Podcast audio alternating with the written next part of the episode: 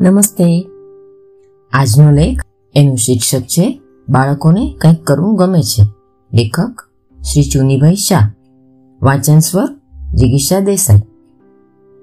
બાળકોને નવા નવા અનુભવો લેવા બહુ ગમે છે. તેમને નવું નવું જોવાનું, સાંભળવાનું, નવી ક્રિયાઓ કરવાનું બહુ ગમે. એમને કામ કરવાની, ક્રિયા કરવાની કે પ્રવૃત્તિ કરવાની આળસ થતી નથી. પરંતુ એ ક્રિયા અથવા પ્રવૃત્તિ એમને ગમે એવા હોવા જોઈએ.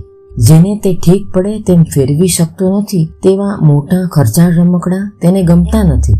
તેમાં તેને નવો અનુભવ નથી થતો. તેને કાતર આપો અને કોઈ પુસ્તકમાંથી, કેટેલોગમાંથી ચિત્રો કાપવાનું કહો. તેને માટીમાંથી રમકડા બનાવવાનું કહો. તેને પાટી ઉપર કે કાગળ ઉપર રંગ દેખાવ દોરવાનું કહો. તેને લાકડાની ઈંટોથી ઘર પુલ, મેજ વગેરે બનાવવાનું કહો, તો આનંદ અને ઉત્સાહપૂર્વક તે બનાવશે. તેમાં તેને નવીન અનુભવો મળશે. તેનામાં જિજ્ઞાસા પ્રબળ છે, પણ તેને પૂરી કરવાની તેની રીત અનોખી છે. ચૂપ અદાબાઈને બેસો, હાલશો નહીં. આવી રીતે જિજ્ઞાસા તૃપ્ત કરવી, જ્ઞાન મેળવવું તેને ગમતું નથી.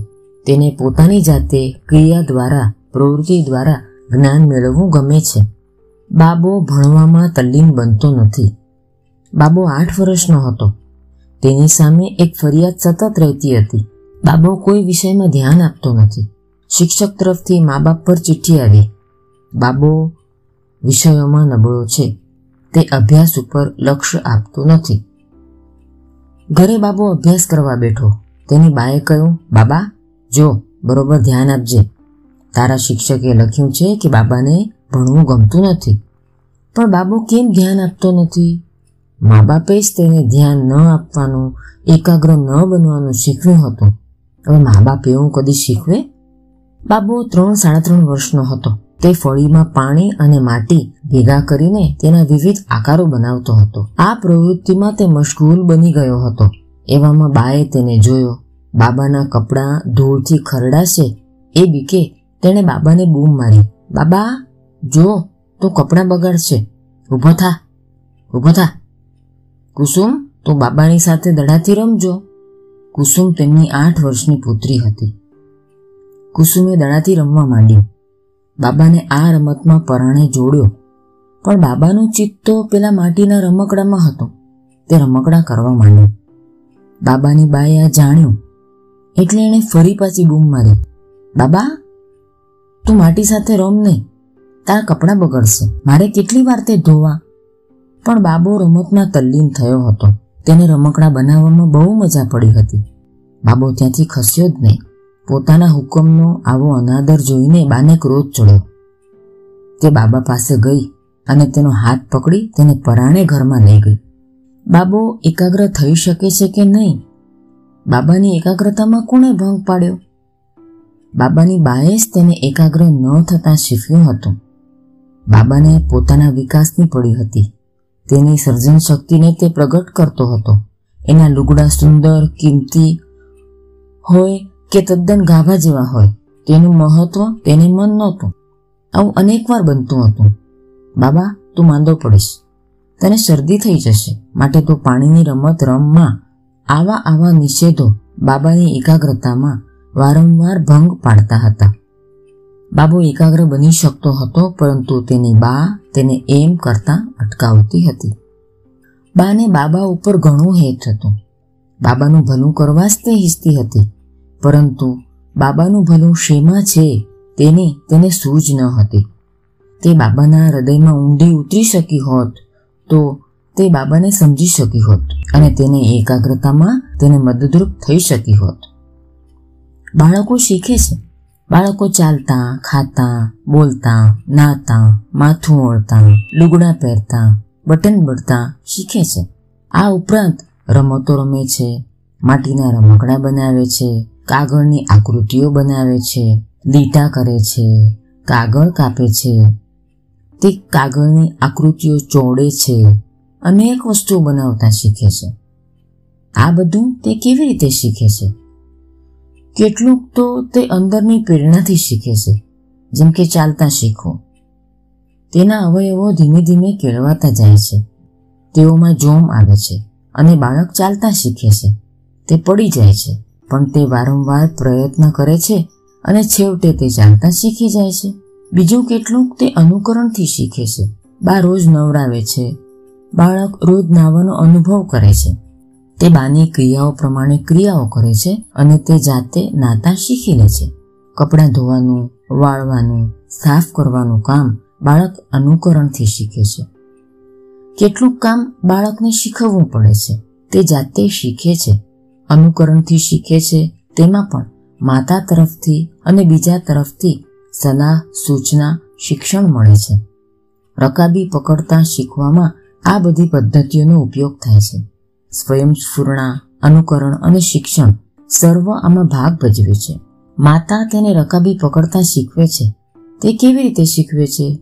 કેવા વાતાવરણમાં તે સારામાં સારી રીતે શીખાય છે? માતા માને છે કે બાળકને રકાબી પકડતા શીખવું છે. તે સહકાર આપવા તૈયાર છે. બંને વચ્ચે મિત્રાચારી ભરેલું, પ્રેમ ભરેલું વાતાવરણ છે. માતા એકવાર નહીં, પણ અનેકવાર સૂચના આપે છે. બાબા, રકાબી આમ પકડ. બાબો તે પ્રમાણે કરવા પ્રયત્ન કરે છે. તે સફળ થાય છે. તે રકાબી સાચી રીતે પકડી શકે છે. માતા ખુશી થાય છે. બાબા ઉપર પ્રસન્ન થાય છે. તેના વખાણ કરે છે. બાબો બહુ ડાયો છે. તેને રકાબી પકડતા આવડી ગયું. અને આપણે મોટા પણ કેવી રીતે શીખીએ છીએ આમ જ શીખીએ છીએ ને? બાબાની ભૂલ થાય ત્યારે ગુસ્સે થવાથી બાબો શીખતો નથી. બાબો થોડુંક શીખ્યો હોય છે તે પણ ભૂલી જાય છે. એવી પરિસ્થિતિ ઊભી થાય છે. તેનો આત્મવિશ્વાસ ચાલ્યો જાય છે. તેને લાગે છે, મને આવડશે ને? બાબો ભૂલ કરે એ સ્વાભાવિક છે. તેનો સ્વીકાર કરીએ તો ગુસ્સે થવાની જરૂર રહેતી નથી. તો તો એમ સમજાશે કે ગુસ્સો કરવો એ ખોટું છે. ઉલટું બાળક પોતાની અપૂર્ણતાથી નાસીપાસ ન થાય. તે માટે તેને હિંમત આપવાની જરૂર છે. બાબા ઉપર ગુસ્સો કરવાને બદલે બાબાને ઉત્તેજન આપવું જોઈએ. બાબાને રકાબી પકડતા ન આવડે, ત્યારે એમ કહેવું જોઈએ, બાબા, ફરીથી પકડીશ ત્યારે તને આવડશે. બાબાને ન આવડે ત્યારે ગુસ્સો કરવો અથવા ઉત્સાહ આપનાર વચનો કહેવા એ બે વચ્ચે કેટલો બધો તફાવત છે. એકમાં બાળક નિરાશ થઈ જાય, તેનો આત્મવિશ્વાસ ચાલ્યો જાય, તેની સહી સલામતી ઓછી થાય અને બીજામાં બાળકનો ઉત્સાહ ચાલુ રહે. તેને આવડશે એ વિચાર ઉપર તેની દ્રષ્ટિ રહે અને તેને જરૂર આવડે. અને જ્યારે બાળક સફળ થાય, ત્યારે તેનો આનંદ પ્રદર્શિત કરવાથી બાળકનું શિક્ષણ દ્રઢ થાય છે.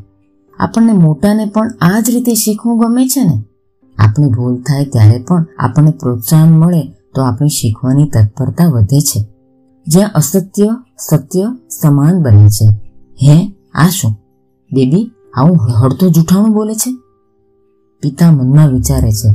પછી બેબી તરફ ફરીને પૂછે છે, બેબી, તું માસીને શું કહેતી હતી? હું માસીને કહેતી હતી કે માસી પેલા ટેબલ ક્લોથ પરનું ભરત મેં ભર્યું છે અને બાબલાના મોજા મેં ગૂંથ્યા છે. એ આ બધું તે શું કર્યું છે? આ તે કર્યું છે? આ તો જો કેવી જુઠ્ઠી છોકરી થઈ. જો, આજે તારે જમવાનું નથી. બેબી જમ્યા વિના રોતી રોતી સૂઈ ગઈ. તેને છ વર્ષ થયા હતા. તે અસત્ય બોલતી હતી, તે વાત સાચી. પરંતુ વિચાર કરવા જેવું એ છે કે તે શા માટે જૂઠું બોલતી હતી? તેને આવું કરવાનું શું કારણ હતું? ખરી રીતે તેમ કરવાને તેની પાસે સબળ કારણો હતા. તેને કામ કરવાની ઈચ્છા થતી હતી, પરંતુ તેની બા તેને કામ કરવા દેતી નહીં. તને તે નહીં આવડે. તું તે બગાડીશ. તું મારું કામ વધારીશ. બેબી, આ કરતા તો તું બહાર જ રહેતી હોય તો સારું. બહુ આડી આવે છે. બેબીને કામ કરતા શીખવું હતું. તેણે તેની માતાના જેવું કાર્ય કરવું હતું. તેને પોતાના હાથને કેળવવા હતા. વળી વધારામાં તેને કુટુંબને ઉપયોગી થવું હતું. બા, આટલું બધું મારા માટે, અમારા સૌના માટે કરે છે. બાપા, અમારા માટે કેટલી મહેનત લે છે. તો હું પણ કંઈક કરું ને. કેવા પ્રબળ કારણો તેને કામ કરવા પ્રેરી રહ્યા હતા. પણ તેની બા તેને સમજી શકતી નહીં. તેની બા પોતાની સગવડની દ્રષ્ટિએ જ જોતી અને સગવડ ટૂંકા ગાળાની હતી. બેબીને કામ કરવા દેવામાં ન આવે તો તેનું વ્યક્તિ તરીકે સન્માન ન કર્યું કહેવાય. તેની પ્રબળ અને ગંભીર જરૂરિયાત પ્રત્યે દુર્લક્ષ કર્યું કહેવાય. તેના ઉપર પૂરેપૂરો સ્નેહ ન દાખવો કહેવાય. આવા વાતાવરણમાં તેને સહી સલામતી કેવી રીતે લાગે? તેનો આત્મવિશ્વાસ કેવી રીતે વધે? તે લઘુતાની લાગણી જ અનુભવે ને? પછી એ લઘુતાને ઢાંકી દેવા, પોતાના અહમને પોષવા મેં આ કર્યું અને તે કર્યું. એમ બોલે, તો તેમાં નવાઈ શી? શું બેબી ખરેખર જૂઠું બોલતી હતી? ન્યાયાધીશની દ્રષ્ટિએ તે અસત્ય બોલી હતી, પરંતુ શિક્ષક અને માનસ શાસ્ત્રીના હૃદયમાં વસતી ન્યાય બુદ્ધિ કહેશે, બેબી હકીકતને પોતાની રીતે વ્યક્ત કરવા માગતી હતી. તે કહેવા માગતી હતી, હું કામ માગું છું. હું કામ શીખવા માગું છું. હું બાને, બાપાને મદદ કરવા માગું છું.